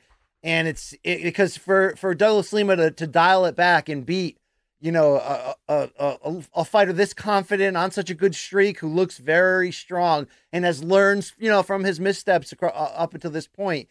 Um, I don't know. He, he Luke, he, he did rely on wrestling the last time we saw him, uh, uh, you know, in this slide that he's on, Douglas Lima. It looked like he was more willing to kind of not lay him prey, but strategically use his offensive wrestling mm-hmm. more than when he was on that striking run of kicking holes in people's legs. Uh, I, I don't think that works even against this, you know, in this fight. I w- I don't know what to expect from this one, because here's what I would say. It gets back to the Nunes and Peña debate. Douglas Lima at his best has done better work than Jason Jackson, matter of factly. He beat Rory McDonald, right? But I don't know what kind of Douglas Lima we got right now, because he has been in a tough stretch. Now, he's not fighting chumps, but at the same time, he hasn't. He just and the, and the part about it, B C, is not that he was like he, he had these uh, gritty performances and these like close split decisions. He just didn't really show up at times, or too late, or whatever. It wasn't. There was something missing a little bit. Jason Jackson, and I say this as a compliment, we say this in the Marine Corps, that dude is full of vinegar and piss. He is looking for the kinds of accolades and card positions that Douglas Lima has been enjoying. And this is his chance to get it. Co-main event, plus the weight class you're fighting this dude in, the title is being held one fight above you. You would imagine if Jackson wins, I don't know about Lima, but if Jackson wins, he probably is going to get a title shot against Amosov. Yeah. Or M V P, who it ends up being. So these are big fucking stakes for a guy who has not been in this position. And again, I want to say it one more time, dude, Rashad Evans, true or false, another one, he has been in our ear oh, yeah. about Jason Jackson. Absolutely. And the guy's shown shown some next level hunger in there, Luke. And, and I think he's figuring out how, you know, how to how to enter with the right mindset and strategy in some of these these higher level fights. And this is that. It's like I wanna I want to believe, Luke, because Lima's three-fight losing skid is only against great fighters, and one of them he moved up in weight to fight Gegard, and, you know, he did lose by split decision against M V P. I, I know it was wrestle-heavy, a little bit boring, but he did turn the tables, and, and I mean, he's he could just kind of, at thirty-four, bounce back from whatever funk he was on, but I just didn't see that, the spirit left in him against M V P, even with the strategic move to the ground, Luke. I just didn't I just didn't see that that that flame anymore, man. I agree. I really wonder about that as well. Um, so we'll have to see. But that is it for the top five topics, good sir. I think it's it's time for your next segment. Yeah, yeah, Luke. What do we do on Wednesdays to fill time? We say, say B C, come up with a damn segment. So, Luke, this one is popular from time to time. Let's see if, if it falls flat on its face right now. I present to you ten different numbers. You tell me from the shit I'm telling you, Luke, is it over? Or is it an under? Oh, I like this. I like the graphic too. Yeah, yeah, that's well done there from the cool. uh, from the M K Malka team there. Shout them out, uh, Luke. We start off here. Number one, the number we're talking about is one point five, one and a half, the total number of U F C or Bellator M M A fight cards that Luke Thomas will attend in person in twenty twenty-two. I attended, I've, dude, since I've p- partnered with you, and by the way, I'm very happy about this, but since I've partnered with you, I attend way more boxing than I do M M A. Um, yeah. Yeah. Okay, so are you saying if I attend one Bellator and one U F C, that counts? Total or are you talking number. About that would be two, number? Yeah, total number. Uh, we're already one month down, so I have eleven months to do it. Um,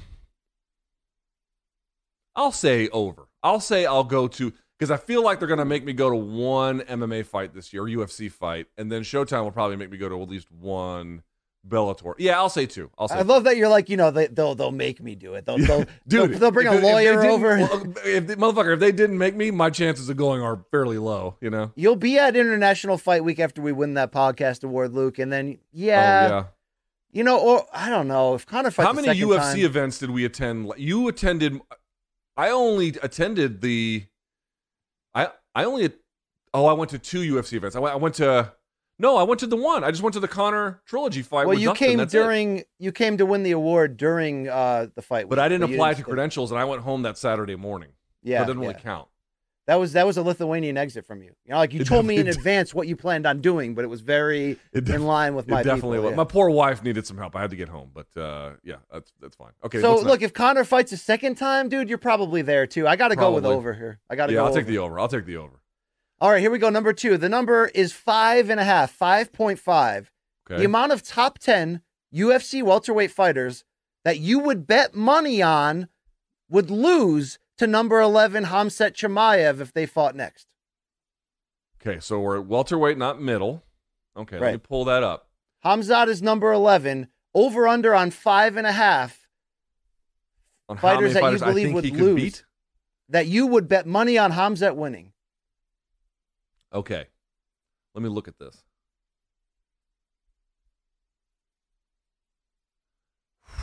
Wow, that's a good question.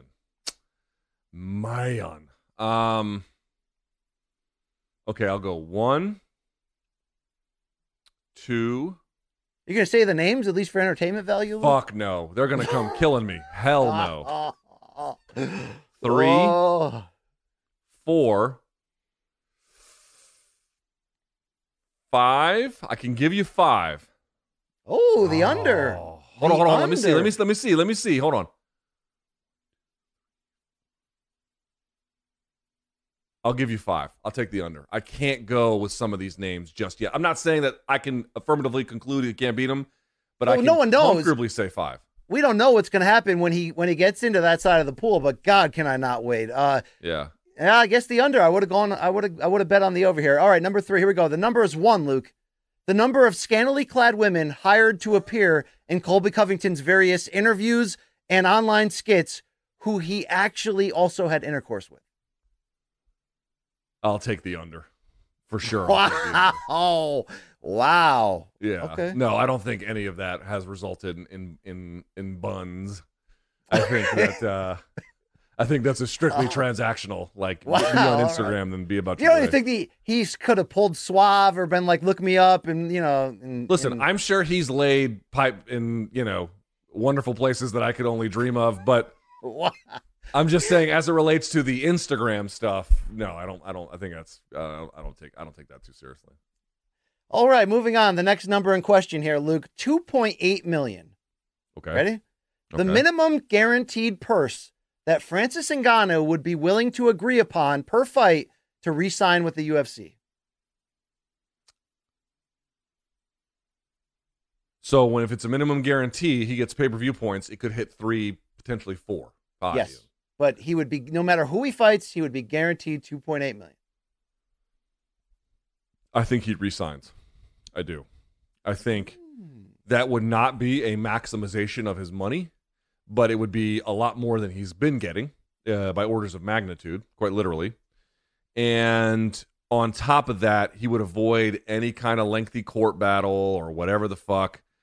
You know, if you're guaranteed to make basically three a fight, that's not what you should be making, I grant, but it solves a lot of problems for him and gets him pretty close without having to go to battle with a promotion.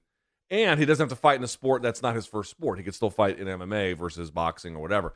So, like, you know, how, here's the thing you have to ask yourself. How, okay, B C, what is the actual, they make Francis versus Tyson Fury, and E S P N promotes the fuck out of it. U F C well, I was says, you say, know what, we're going to fuck. What if, How much what if does Disney he make calls there? up? What if Disney calls up and is like, we have a shoulder platform to run around with this. Like, well, this is the biggest fight in combat sports history. The, the, the killer at heavyweight in boxing. It's the killer at heavyweight in M M A. Who is the, like, they could casual fan the shit out of a landscape of coverage with enough ad money to, to make this just ridiculously big. Three million buys. Oh, that's still that's still the under. I still go. What under. Would Francis make for that? Fifty million. Yeah, forty. If guaranteed, forty, forty fifty, yeah. Something like that. Yeah, yeah. So then you have to ask yourself, okay, I could make more in one fight than I could make in ten with the U F C or whatever it ends up being. But how many fights do you have after that, right? So, you know, there's a it's a it, there's a lot of like competing issues here. But if I was to me, if I was Francis, and I got and I made, I could let's say I could reasonably conclude, right, that I could make. I'm going to throw out a number here, seventy-five million, which I know is insanely high. I would take that and then just quit working the rest of my life. I'm like, wow, not I only am I not gonna, bubble. Like, I blew a snot like, bubble. Like, with, not with if I was Francis, I'd be like, not only am I not fighting M M A again, I'm not fighting any of you bitches again. Yeah, I'll see yeah. you on the on the Maldives with with fucking, you know, a drink in my hand. Fuck well, off. Here's what's interesting though is like, is that going to be the the make or break on him resigning? Meaning, if they gave him this type of money and he was willing, if the money was right, the two point eight per fight, let's say that was right. What about the must allow me to do boxing match clause? You know what I mean? What about that? If that's the deal breaker, he leaves. Because, Luke, he really, really wants this fight. And while, yes, the money and the, the you know, maximizing everything he's he's worked for, all the all the sweat hours he put in to become this fighter, he could get the full pension in that one fight, as you mentioned, no question. But, Luke, I think a lot of this is he really thinks he can win that and is really like, no, I'm going to, uh, you know, you only get one chance in life to do this kind of history. I believe I have a puncher's chance of winning the boxing heavyweight title, and I'm going to go out there and show you that I do.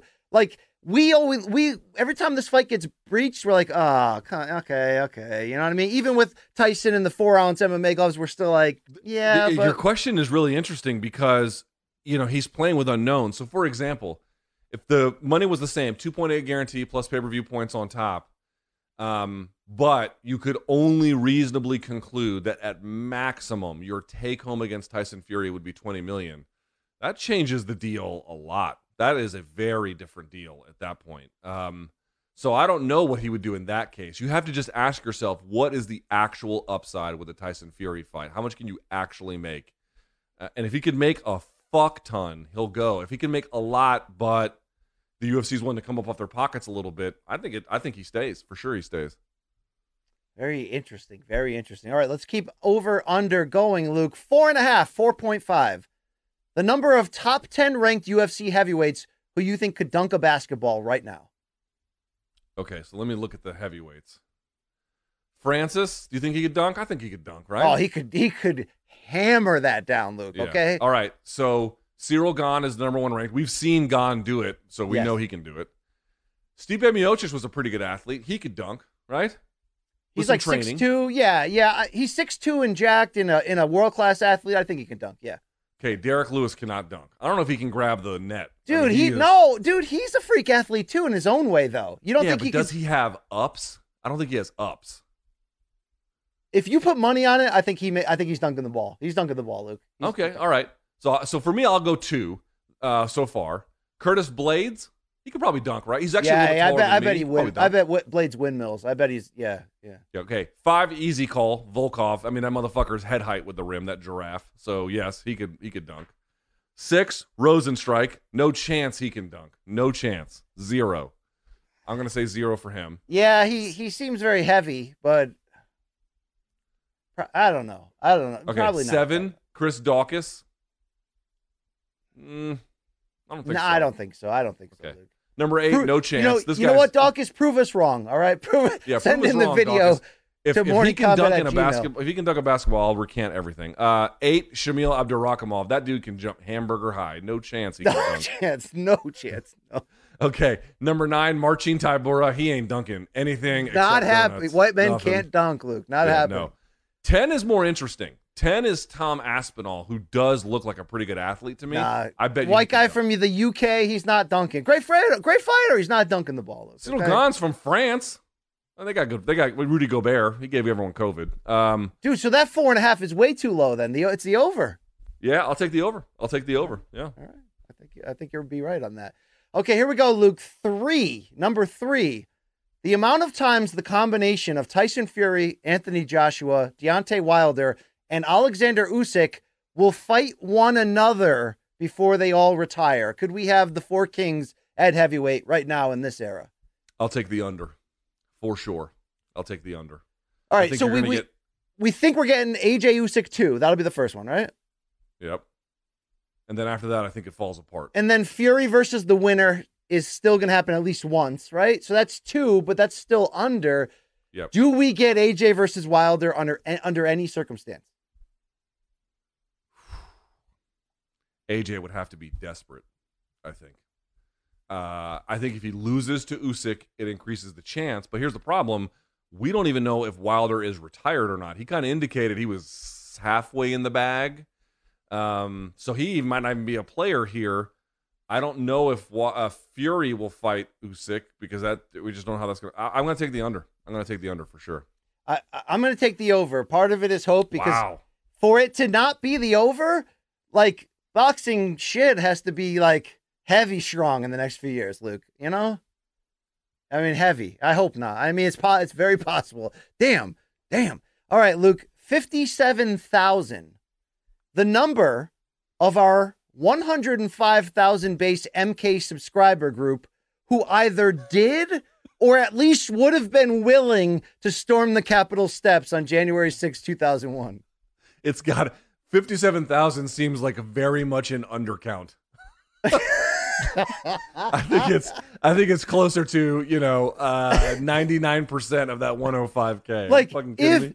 It was just proximity. Like, they're like, you know, I'm not going to drive eight hundred miles for this. But if I was in that town, yes, I would have been there. Right? Yeah. Yeah. Then then the number goes up to nearly everyone. That's oh, fifty-seven thousand wow. is a conservative estimate. All right. I all think. right. That's Luke, uh, two point five, two and a half. The number of Russian or Russian former occupied born fighters who will be U F C champions at the end of twenty twenty-two. When when when it's New Year's Eve and it turns over to twenty twenty-two, two and a half is your over-under on the defending Russian or or close enough born Kazakh, Ukrainian. So we can count Curtis. Former Soviet satellite states? Oh, yes. Yes, we do. If you got some kind of Soviet on you, Luke, we're counting it, okay? Can you pull up the question one more time? Let me see it one more time on the on-screen graphic. Two and okay. a half, the number of Russian or... occupied born fighters who'll be U F C champions. Yeah, I mean, I think if you count wider like Bellator and P F L, it's you know going to be a huge number. Okay, who now we already have one. So are we counting Shevchenko? Well, then that would say you would say she's going to be a champion when the, when this year closes. Yes, if you're counting that, then that's one. Okay, so that's one. Um, wow. This year when it's over, I wouldn't count Volkov because I think he's a little bit too far behind. Peter Yan, that's two, as our uh, Gaff, our producer, as wisely noted. So we would just need one more? Yes. Ooh, you got to take the over. So tempting. Um, you got to take the over. Islam Makhachev, you got to take that over. Right. Ha- Good call. Khamzat. Yes, I will take the over. I'll take, Dude, I'll Khamzat take the over. Chimaev could could be coming I'll, on for all we I'll know. Take, I'll take the over. I like that. I'll take the over. It's a good one. Mother's Day is around the corner. Find the perfect gift for the mom in your life with a stunning piece of jewelry from Blue Nile. From timeless pearls to dazzling gemstones, Blue Nile has something she'll adore. Need it fast? Most items can ship overnight. Plus, enjoy guaranteed free shipping and returns. Don't miss our special Mother's Day deals. Save big on the season's most beautiful trends. For a limited time, get up to fifty percent off by going to Blue Nile dot com. That's Blue Nile dot com. Oh, I think, did our thing freeze? You there? I'm there, I'm there, I'm there, I'm there. Technical difficulty. All right, Let's do, All right uh, Luke, let's, two more. Right? Let's oh, close Jesus, it out here. Forever, come on. The, but the, but it's it's epic, though. I mean, it's freaking epic, Luke. Uh, fifteen million dollars, the amount of cash Dana White could physically produce in twenty-four hours from his own accounts if he was arrested for a high-profile felony and needed to make bail. I'll take the over. I think he has way more liquid cash than that. Way more. That's a look. That's an insane amount of liquid cash, even for yeah. a rich guy. Dude, a buddy of mine was trying to buy a house here in the city, and he's a lawyer. Like, this is not a poor guy, and he bid on a home. Uh, you know, not a cheap home, and lost the bid because the person who outbid him paid it for in, in cash all in one go. Damn. There is some stupid money floating around out there, and Dana White probably has a nice chunk of it. Uh, Luke, he's going to run for uh, governor of Nevada and then eventually president one day. Probably. I want you probably. to remember that I was the first one a year ago who, who said that out loud. I was. Yeah, he won't win, but yeah, Nostradamus over here.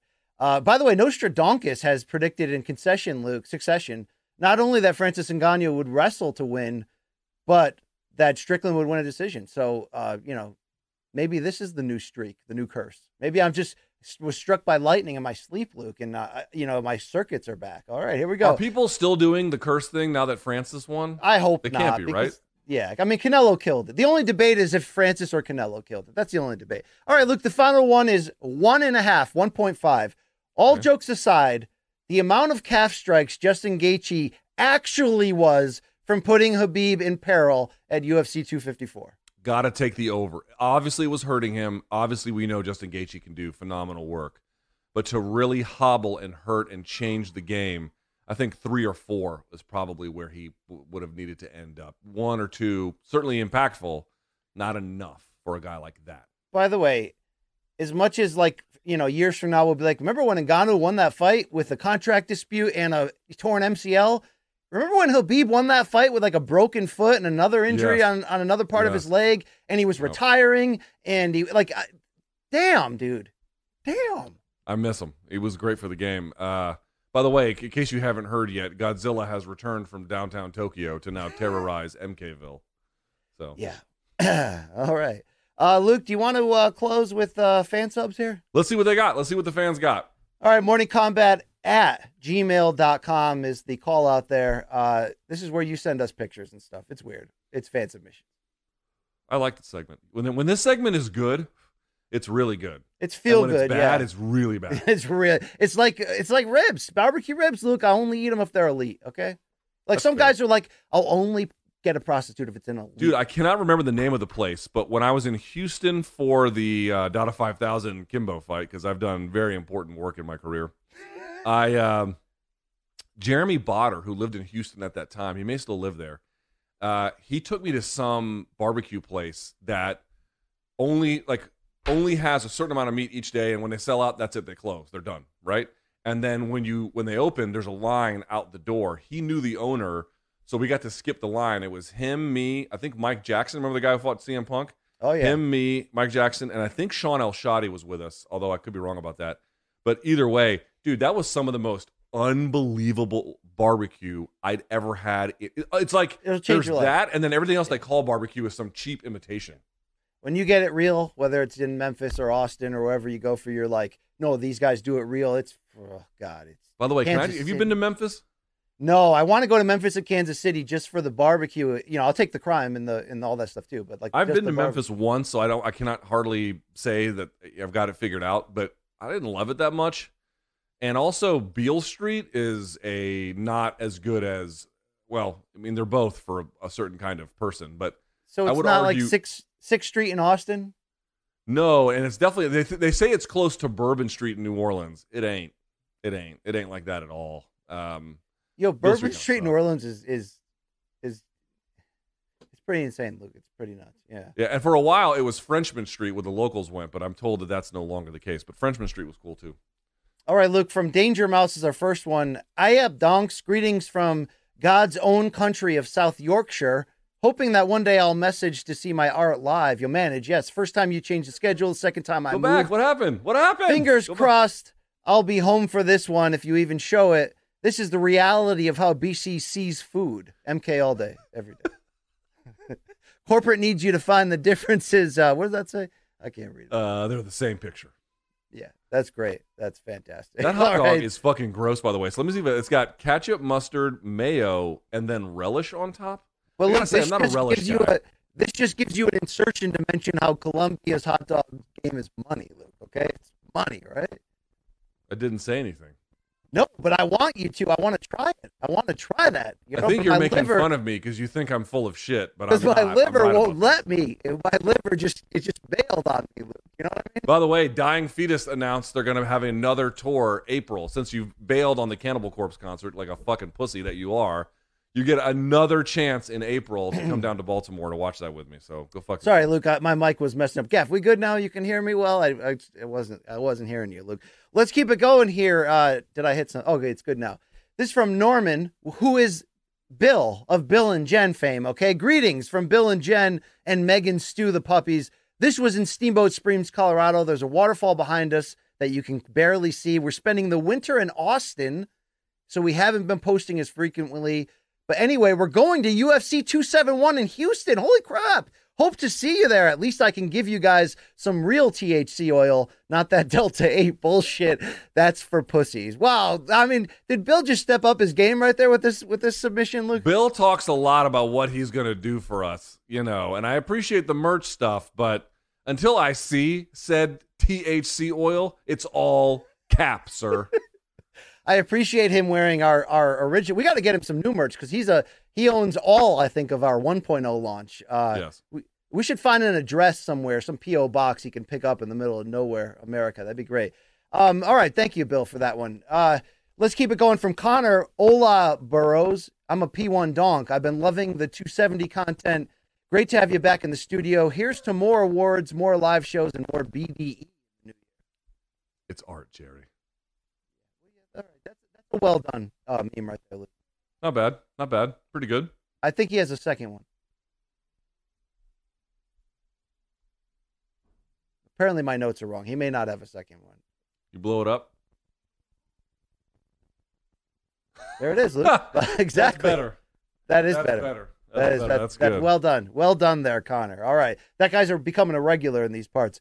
Uh, this one's from Nathan. What up, donks? Uh, got some pictures here. With my beautiful girlfriend, Kelsey, we'll be the judge of that, Nathan, and my sweet M K merch, which she got for me for Christmas at the Honda Center at two seventy. It was our first live M M A event, and we had an absolute blast. Luke, you mentioned in your post-fight show that when Velasquez beat Lesnar at the Honda Center, it drew a huge contingent of Hispanic fans who seemed to have a deep... Yeah, dude, it's in Southern California. It's Mexican boxing territory, of course. Yeah, exactly. Um. So, yeah, he mentioned that um, sev- several dozen Mexican flags in attendance... Moreno got the huge pop, Mexico chants, on and on. Amazing experience. Look, I'd have to say those fans sold out for Moreno. So our buddy here, uh, Nathan, who's not doing too bad in, in all things life, uh, you know, he probably had a, it's probably a, Luke, U F C live crowd experiences do produce life-changing experiences. They do. They do. Also, these might be the only two M M A fans on earth who wear masks. Yeah, I think that's why they were in the last row. I think they got pushed back, but... Thank this guy for representing us. And Luke, let's not bury the lead again on, on Bill and Jen. They're going to be there at two seventy-one in Houston this Saturday. Do you think, you know, Bill splurged since he doesn't have to pay a mortgage anymore, right? And, you know, he's living in that R V. Do you think Bill splurged and bought, like, right up front Tom Brady seats and is going to wear that M K merch right next to Dana, right? Like, right on him. You know what I mean? I wish, but no, I think he probably is. Sitting in the bleeders. all right, all right. Uh, apparently, every time I move, Luke, my mic is cutting out.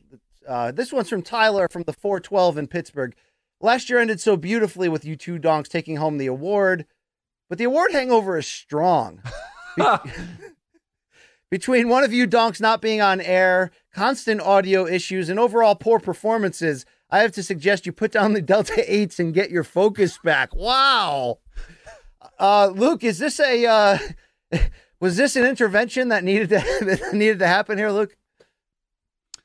It hasn't been the strongest start to the year. However, however, however, I am quite confident that when the year has wrapped, we will have looked back on it quite fondly, but it's a fair criticism. I am. I tried the Delta ten. It wasn't too much different than the Delta eight, but it was different. Well, the homie and I had to show off the M K drip at the Wings game, Red Wings game. Thanks for keeping me entertained at work. I always ignore my job to watch you guys. Oh, look at these guys, Luke. I mean, you asked me what's the over-under on Capitol Stormers. I mean, what the? How could you fucking ask that? Dude, look the guy on the two, left, the guy on the left been in the gym. These guys both took Luke. a shit on Nancy Pelosi's desk. I mean, just look at these two. What do you think the guy in the beard's college name was, like nickname in the dorms? You know, it was probably like like Shithouse or something awesome, right? He's probably the guy behind the Hoagie Farts uh, Instagram. Yes, yes, I would agree with that. I would agree. Is that guy no, in, all left ser- in all seriousness? Thanks to these two for. Uh, oh, by the way, I'll say this: we're talking about good seats, bro. Those are six seats for the hockey game. Those are six yeah. seats. Yeah. Uh, Gaff believes the guy on the left looks like a fat version of Jake. Or, or maybe he means the guy on the right. Sorry, I mean, he's, uh, I mean he kind of looks like Jake Rosenbag, our uh, our uh, fantastic Dude, it's like, documentary. I'm looking at this. I'm like, wow. Go go back. Go back real quick. Go back. I'm looking at this dude on the right, and I'm like, wow, man. Khamzat Chimaev let himself go. Jesus. Oh, come on. That guy's that guy. I think he's posing for us, Luke. He's like, you know. I know. I like to tease the viewers. I'm just teasing. That's all I'm doing. I'm in all seriousness. Thank you guys so much. I Thank you so much. Uh, Peter slides in and says, uh, here's three picks for my work trip to N Y C. Had an awesome time, but of course I had to spread the word of M K by wearing some of my favorite gear. First Hell is a yeah. selfie at Central Park with my M K beanie. Nicely done. Second is me rocking the tie-dye shirt in front of the Statue of Liberty. And yes, B C, I'm wearing a side bag like a real man. What? Yeah. Wow. That European Bro, I got another bag. one of those when I was in Colombia. I got oh, another God. one. It's even, it's I bet even it's better leather. than the last. It's probably leather. Look, really, like you think you're ahead of the game, but really it's like just the new fanny pack, right? I mean, that's what it is, Luke. Yes. Here's the thing. I can't. This is true. I literally cannot make any more choices because I don't know what's up or down when it comes to being cool. However, however, what I have noticed is some people who appear to be cool are doing it, but more to the point, this it's guy. very fun. It's very functional for a dad. So here's what I would say: go fuck yourself. How about that? Yeah, yeah. Welcome to my midlife crisis. That's I'm right with you, Luke. Uh, he also wore this. Uh, yeah, he this guy wore our shirts. He did great. Okay, he had pizza, pizza. There he is. Real, real New York City pizza. That guy had, Luke. Yeah. I do I do miss New York pizza. New York pizza is awesome. It is pretty damn awesome. Uh, here's Will, a longtime listener, first-time subber, but I'm a day one M K fan, literally never missed an episode except for maybe a boxing interview here and there. Uh, here's a pic of me at yeah, Bellator. The, nu- the numbers tell us that. yeah, yeah, wow. Uh, here's a pic of him in Phoenix at Bellator two seventy-three. His wife bought him the tickets for their first wedding anniversary last November. Oh, that's Shut awesome. Up. That's great. Uh, the shirt came in handy for wiping his tears when Big Tuna took that hard L. Also, couldn't resist going tip to tip on my way out of the arena. All right. this, is the, this is the dumbest show on earth. I mean. uh, from Will, a fellow mathlete, just smart enough to resign before high school. Wow. Look, he just, that's nerd on nerd crime right there. You know what? I'll take, I mean, it's not even dead wrong, but I'll take the L. All right. Uh, Ben says, uh, no, this is, uh, oh, apparently this guy sent in a caption that you can't read on the air, but Luke, here's us as the Island Boys.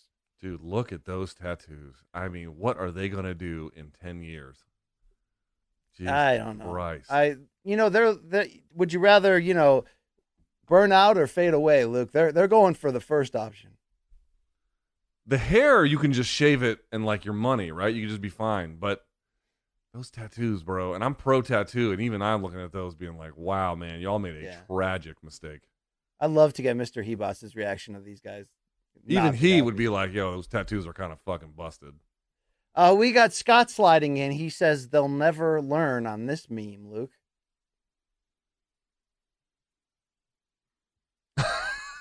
I mean, here's the thing. This is a true story. I got up early today. I've taken three dumps before oh, today's show. Oh, God. I feel like I'm fine. I feel like I'm oh, fine. Oh, boy. Yeah. Luke, that was an unscheduled, you know, I was going to burn my urethra. And I, you know, I de- I derailed the conversation. I, I, all I can do is apologize to my people to have a better handle on that. What do we need? M K Depends next on the merch store. Uh, Luke, we close with Jason saying, uh, Jay from Boston, back for the sixth time. I wanted to start by giving a shout out to L T for the content he dropped while away in Colombia. L T, you truly are an expert in this field, and your analysis of the opening segment was riveting. Bro, I watched Encanto again this morning. Do you oh, understand boy. how much of this movie I could break down just like I, this? I could I do, do that shit. Is that a M K homework uh, project review? Yeah, there you go. Nah. Uh, next, with a tear in my eye, it's finally time that we pay our final respects to the M K curse and lay it to rest with a tombstone he does, this guy designed. It's crazy that the Conor review dropped on one twenty-one twenty-one, and Francis officially ended the curse on one twenty-two twenty-two. Wow. Whoa, really? Wow. I didn't know that. Is that true? You guys shook up the M K M M A universe for three hundred sixty-six days, and a phenomenon like this will never happen again. twenty years down the road, when M K is still on top, the true day one donks will always remember and reminisce about the curse. And last but certainly not least, there was a clip sent uh, of a woman boxing another woman's backside a few weeks ago. L T then, Winkler. yeah, L T then went full predator mode on us. The speed at which you were able to identify the derriere of Vivi Winkler was no different than the predator hunting down Green Berets in the jungle. Wow. Oh, gosh. That's well done. Uh, you know what I have to say, Your Honor? Guilty as charged. Uh, those are your fan subs. Well, we got good we got good people out there, Luke. You know what I mean? I mean, yeah. The, the, yeah.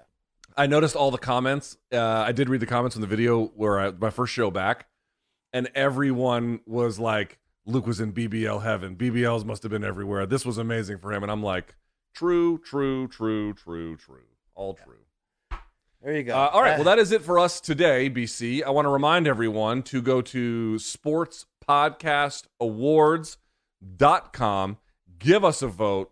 Be cool about it. I know, you know, you're like, I already voted for you guys one time, but the thing is, we need more of them. So please do that. And if you have, we greatly appreciate it. Uh, Showtime is the label that pays us. So go to showtime dot com. You can get a thirty day free trial if you like it. That's live programming plus everything on the app, which is great. If you like it, keep it. If not, go fuck yourself. Um, Morning wow. Kombat. Wow, that escalated. That escalated quick. We went from sand to just, you know, yeah. Just all eat right. a bag of dicks. Uh, all right. Morning Kombat at gmail dot com, of course, is the email. The store, morning kombat dot store. Like and subscribe on YouTube. Whatever platform you're listening on, on podcasts, please give us a nice review as well if you're so inclined. B C, any final thoughts before we head out? Oh, yeah. Uh YouTube dot com slash Morning Kombat will not only give you the full uh, versions, of course, of the Robert Whittaker and Derek Lewis interviews. Don't sleep on your boy B C chanting with Anthony Pettis. He's not only going to be back for season two uh, of uh, P F L, but he is, uh, of course, going to promote the the uh, the uh, what is it called? The Showtime F C first show he's going to have on U F C Fight Pass this weekend. So, uh, Luke, going up and down, talking about this guy's legacy, reliving the bangers he was in, you know, talking about the Showtime kick and why no one's been able to replicate it. Although Luke, Luke, Pettis thinks, ready for this? He thinks Zabit is the only active fighter who could pull that off in the middle of a big fight as impactfully, the Showtime kick. What? Because I just so happened the day I interviewed him, rewatched Zabit versus uh, uh, uh, the guy, the, the featherweight who's calling Pettis out right now, Jeremy Stevens. And Zabit attempted a Showtime kick, but it didn't. It, the angles really weren't right, right and uh, Stevens wasn't in full range. It kind of touched him partially. And then that day, Anthony Pettis was like, the only guy who's going to be able to do that in a real high-level U F C fight is Zabit one day. So, you know. Okay. That's a no. Uh, anything else you want to say? Whoa, whoa, Luke, Luke, you can't just shut that down. It, it, it's possible. Do I have to, do I have to respect that? All right. Anyway, those interviews are available. Also, I talked to uh, Primetime himself, Chris Colbert, who's going to be uh, headlining a Showtime boxing card uh, coming up in just a couple of weeks. And uh, he's very good. He's very he's, good. He's a great boxer, but also he's a fun, fun interview. So check out all those interviews and bonus clips that we do over there at YouTube dot com slash Morning Kombat. And to see all that stuff easier, just hit subscribe. You, you, you know, panhandling hanger honors. Like, just hit subscribe already. Don't be a taker. Don't be a taker. Be a giver. And give yes. back. Yes. All right. Uh, for Malka, for C B S Sports, for Showtime, for Brian Campbell, I'm Luke Thomas. This has been Morning Kombat. We'll talk to you guys on Friday. We'll get you ready for everything. And until then, check out all the interviews B C indicated, YouTube dot com slash Morning Kombat. And until then, may all of your gains be loyal.